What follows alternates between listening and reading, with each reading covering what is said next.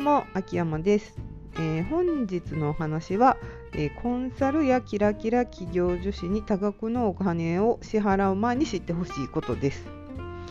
えーまあ去年まではなんか企業塾でこう騙された系の人が結構ご相談に来たんですけどまあ、ちょっとずつこう増えてるなと思うのがやっぱりコンサルタントの方、まあ、キラキラ企業女子もコンサルタントなんですけど、まあ、そういう方に結構多額のお金を払っても集客できないっていう方からの相談がやっぱぼつぼつとこう、えーっと出てきたなっていう感じです。まあ、実際こう私のお客様はあのコンサルにお金を払ってない人の方が多いんですけど、まあ、たまにやっぱりそういう方も来られるんですね。でまあ何を隠そう私もですね結構多額のお金をあの投資した方です。でまあコンサルの先生についてもらったのとあと有名なコンサルの方のその動画講座とかを購入したんですよ。でそれで去年だけで多分100万以上払ってます。なので、えっと、そういう人たちがどういうことをしてるかっていうのは結構知り尽くしてます。自分が自分がこうなんて言うんですかね。お金を払って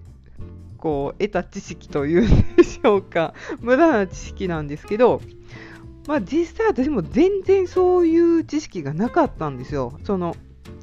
こういうその企業とか集客のサポートをしたいっていうので、まあ、起業はしたもののあのそういうコンサルタントがこんなにいてるっていうのも知らなかったですし企業塾がこんなにあるっていう企業塾っていうものさえ知らずにこの世界に入ったんですよ。であのどういう仕組みを作らないとダメですよって最初にこうコンサルの先生に言われるんですけどそれを全員がやってるんでそれが普通やと思ってたんですね。でこれ占い師の時はそんなことしてないわけですよもちろん。だからえ実際みんなこういうことやってるんかと思ったんですけど、まあ、それは大きく言えばですよまあそれで成功してる人もいるから大きい声では言えないですけど大きく言えばちょっと詐欺っぽい感じで、まあ、それでお金を巻き上げられて全然集客できずに困ってくるっていう方もまあぼつぼつとやっぱりいるんですよね。でまあそういう方に言いたいのはまあとりあえずこうもう払ってしまったのは仕方ないんで、まあ、私も払ってしまった派なんでもうそれは仕方ないんで、まあ、それはもう諦めてください。でもうブログとか SNS をもう発信してるんやったら、まあ、その期間、えっとまあ、認知度とかその SEO とかやったらえーとまあ、ブログとかやったらね長い期間やってる方がすぐにこう Google で上位表示されやすいんであ早く始められてよかったなぐらいに思っておいた方がいいと思います。でまあ一旦ちょっとリセットしてでまだお金を払ってない方はあの払わないように、えー、としてください。えー、とそんな高額なお金を払わずともそのウェブ集客は、まあ、自分でできると私は思ってます。でウェブ集客にまあ必要なの。私は主にそのブログで集客文章からの集客をサポートしてるし、まあ、ブログを中心に集客をサポートしてるんでまあ私が言える3つ必要なことっていうのがあるんですけど、まあ、まずは何をおいてもやっぱり SEO の知識が1つ目。であとは2つ目はトライアンドエラー、まあ、継続性ですね。ずっとそのトライアンドエラーできるかっていうこの継続性とあとは事業をずっとその間諦めずにできるかっていう継続性です。で3つ目が調査能力ですね。他の人のブログとか SNS を見てどこまで盗めるかっていうあこの人売れてるなっていう、まあ、そういうのを見て盗んでいくっていうことですね。で私これは結構ねあの占い師の時にめちゃめちゃやってました。まあ、それであの人のブログを見ただけであのあこの人集客できているこの人集客できてないっていうのがもう一目見て分かるようになったこう特殊能力をちょっと身につけたんですけど、まあ、この3つをですねやってたら、まあ、自分である程度はこう最終的には自分でやらないとダメなんでできるようになります。でまあその前にですね、まあ、コンサルは何を教えてるかっていう話なんですけどコンサルの方はですねこの仕組み作りを主に教えてます。で教えてることは、えっと、多分どこに入っても一緒です。もう全部一緒です。で、まあ、大したこと教えてないです。はっきり言って。で、まあ、いかに高額商品を買わせるかっていうことだけを教えてるんですね。もうほぼこう詐欺の手法と、まあ、一緒やと思ってください。で、えー、まあこう流れ一連の流れがあるんですけど、まあ、ブログとか SNS からこう入ってもらって、まあ、そこに興味がある人はランニングページを見てもらってでランニングページからメルマガとか LINE に登録してもらってそのメルマガとか LINE の中で、えーと、一定期間、えーと、募集するんですね。えーと、何月何日から何日まで、えー、と商品販売してるんで、えー、と興味ある方は買ってくださいっていうような流れを作ります。でもちろんこれあの私もコンサルの先生についてもらったんでこの手法を教えてもらってですねやったんですけどまあ合わなかったですね。だからまあ今のやり方、まあ、占い師の時のやり方でも完全に変えたんですけどまあその方がこう自分にとってはすごく良かったかなと思います。まああとはもう地道にやっていくだけなんでめげずに。まあそれをこう教えてるっていうことですね。で大体のコンサルの人が言ってることっていうのがあって、まあ、それぞれのコンサルの方特徴があるんですけど、まあ、実績ゼロでも大丈夫ですっていうのはほとんどの方がまあ言ってらっしゃること。実績ゼロでゼロでも月賞7桁いきますっていうのはほとんどのコンサルが多分歌ってると思います。あとはまあ情熱があればパッションですね。まあいいですとかコンセプトさえ作ったらとか、まあ、人柄さえあればとかあなたより知識がない人をターゲットにすればとか、まあ、それぞれコンサルの特徴があるんで、まあ、そういうのを歌ってます。でも教えてることはですね、まあ、ほぼ一緒です。先ほど言ったように、まあ、ブログ、ランニングページ、メルマガ、LINE、そして高額商品っていう流れを教えてるだけです。で仕組みをこう作ることに、えー、と3ヶ月、半年、長い人でまあ1年ぐらいかけて、えー、と教えるんですけど、大体えー、と30万から、えー、と50万60万で100万。で私が知ってる一番高い方は300万ですね。コンサルの方で300万取ってる方がやっぱりいらっしゃいました。で1時間のコンサルで30万取ってる方もいらっしゃるんで結構こうやっぱりそこまでお金を払ったら絶対にこううまくいくっていうか自分の授業が成功すると思って払うんですけどこれがまたね成功しないんですよね。まあ、成功した方はまあそれでラッキーやと思うんですけどほとんどの方がやっぱり成功しないんでまあコンサルにこうお金を払わない方がいいかなと思いますね。であの集客ツールを使うことをまあ勧められるんですけどもちろんこう集客ツール使わないと集客できないんでただですねやっぱりその発信することがそういう方って高額商品を売る人って発信する人がいっぱいいてて、えーと、それに魅力を感じる人その楽して、えーとお金儲けができるっていうことに憧れてる人がこう入ってくるようにしてるんでいろんなこう集客ツールを使わないといけないっていうふうに言われるんですね。だから結構それに疲弊する人が多いんですよ、えー、で集客ツールが増えていくと、まあ、私も結構、えー、っと去年まではいろんな集客ツール使ってたんですけど、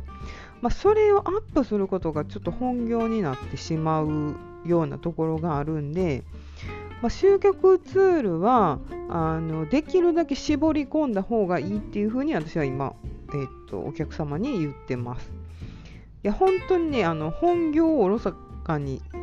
してお客様をおろそかにするとやっぱ口コミとかリピートのお客様が来なくなるんですよ。ね、お客様の不満がすごい溜まっていくんで、まあ、そうならないようにできるだけそのお客様の方にこう力を注ぐというかお客様と向き合うようにした方がいいと思います。で、まあ、先ほど一番初めに言ったんですけどやっぱり SEO の知識とトライアンドエラーと調査能力これまあ実際どういう感じかっていうと、まあ、SEO の知識私はもともとちょっとあったんですけどホームページをえーと、企業のホームページを作ってたんで、えーと、お客様に秋山さん一時表示させてって言われたらやっぱある程度 SEO の知識がないと一時表示できないんで、まあ、今よりはなかったですけど当時もまあ人よりはあったんですね。なので、まあ、ブログ集客初めてその占い師になった時に初めてやったんですけど、まあ、そこでですね SEO の知識っていうのは多少なりともこう生かされた感じですかねあとはまあトライアンドエラー継続性なんですけどやっぱり集客から、えーと、販売につながるようなその書き方っていうのがやっぱりあるんですよね。で初めは私も全く分からなかったんで、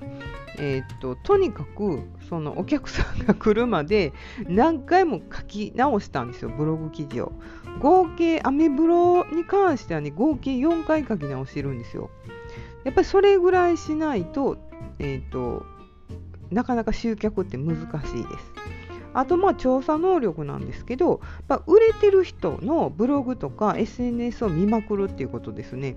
これ私、あの、占い師の時に、えーと、本当に全然分かんなかったんで、えーと、いろんな占い師さんのブログを見て、同じアメブロでね、で、あの、パクりまくりましたね。その、なんていうんです、内容をパクったわけじゃなくて、どういう書き方してんのかとか、まあ、そういうのを見て、あ、こういう書き方したらいいんやなっていうのを、まあ、実際に、えー、と、見て学んだっていう感じですね。で、この3つを、えー、と、やってたら、大概ですね、時間はかかっても、まあ、集客できるようになっていきます。でまあ一番重要なのは何を発信するかなんですけどやっぱり自分の商売でのお客様の悩みとかお客様が知りたいこととか知らないこととか、まあ、お客様が必要としている情報を発信するっていうのがもう大前提なんですよね。そのお客様の気持ちになってこうブログを書くとか SNS をアップするとかであとはもうお客様の声ですよね感想とかをもうアップしていくっていうのがもう基本中の基本だと思ってます。でまあ人によって集客できるできないっていうのはやっぱりその違うんですよ向いてる人と向いてない人っていうのがやっぱりあってそれを継続性とかその SEO とか、まあ、その人のを見てこう調査したりその真似したりするっていうのをもうめんどくさいと思う人はなかなかこう難しいかなって思います。でそれじゃなくてもその独自の発信をしてる人その面白いその自分だけしかにしかこう発信してないっていう人は自分だけにしかこう発信できない情報を出してるっていう人は、えーとそれでも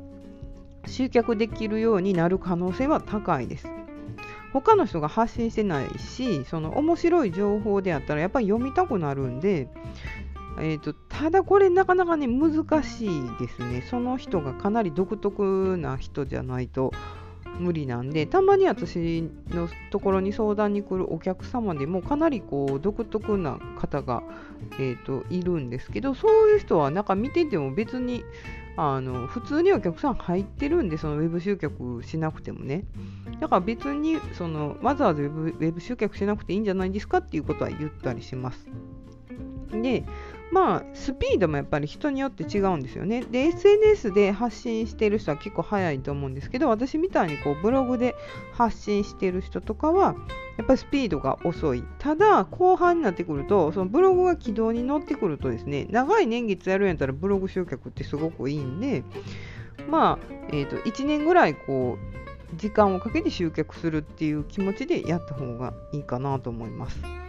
やっぱ多額のお金をかけるっていうのは結構こう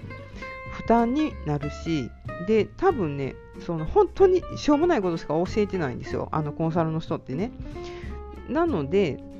まあそういうとこにお金を使うんやったらまあ私に相談してくださいっていうことです。まあ私はあの大体そのお客様のブログを見たらなんで集客できないのかっていうのはもうすぐ分かるんですよ。で大体どういう情報を発信すればいいかっていうのもお客様にアドバイスちゃんとしますしで別に仕組みを作れっていうふうには言わないんですね。でっていうか、まあ、仕組み作らなくていいですよって言ってるんですよ。ただその料金表示はちょっとした方がいいですよとかで、まあ、お客様がすぐに買いたくなるような行動を促すような書き方をした方がいいですよとか、まあ、そういうふうなことを言ったりあとはまあ私自身が人のブログを添削して再構築するのがもう変態的に好きなんで、まあ、それを利用してどういう書き方を私がしてるのかっていうのを見てもらってそれでこう集客につなげていくっていうのをやってもらったらまあ、私のですね安いサービスを利用してやってもらったらそんなコンサルに何十万も払わなくとも大丈夫なんじゃないかなと思います。で、まあ私のところに継続10回、今ちょっと安い料金でやってるんで、2万2000円を10回来たところでですね、22万ですよ。だから、コンサルに払うお金に比べたら、めちゃめちゃ安いと思いますよ。それも期間切ってないですからね、私。10回を1年に1回でもいいわけじゃないですか。まあ、そんな感じであのそういうのを単発でやってるコンサルの方もいらっしゃるんででそれとかまあ書き方とかね文章の書き方私じゃなくてもその SNS のアップの仕方とかでもやっぱり単発で教えてらっしゃる先生もいてるんで、まあ、そういう先生を利用してやったらいいかなと思います。えー、どうですかねちょっとはあのやめてみようかなっていう気になってもらえたら嬉しいです。えー、では、えー、本日は以上になります。はい、秋山でした。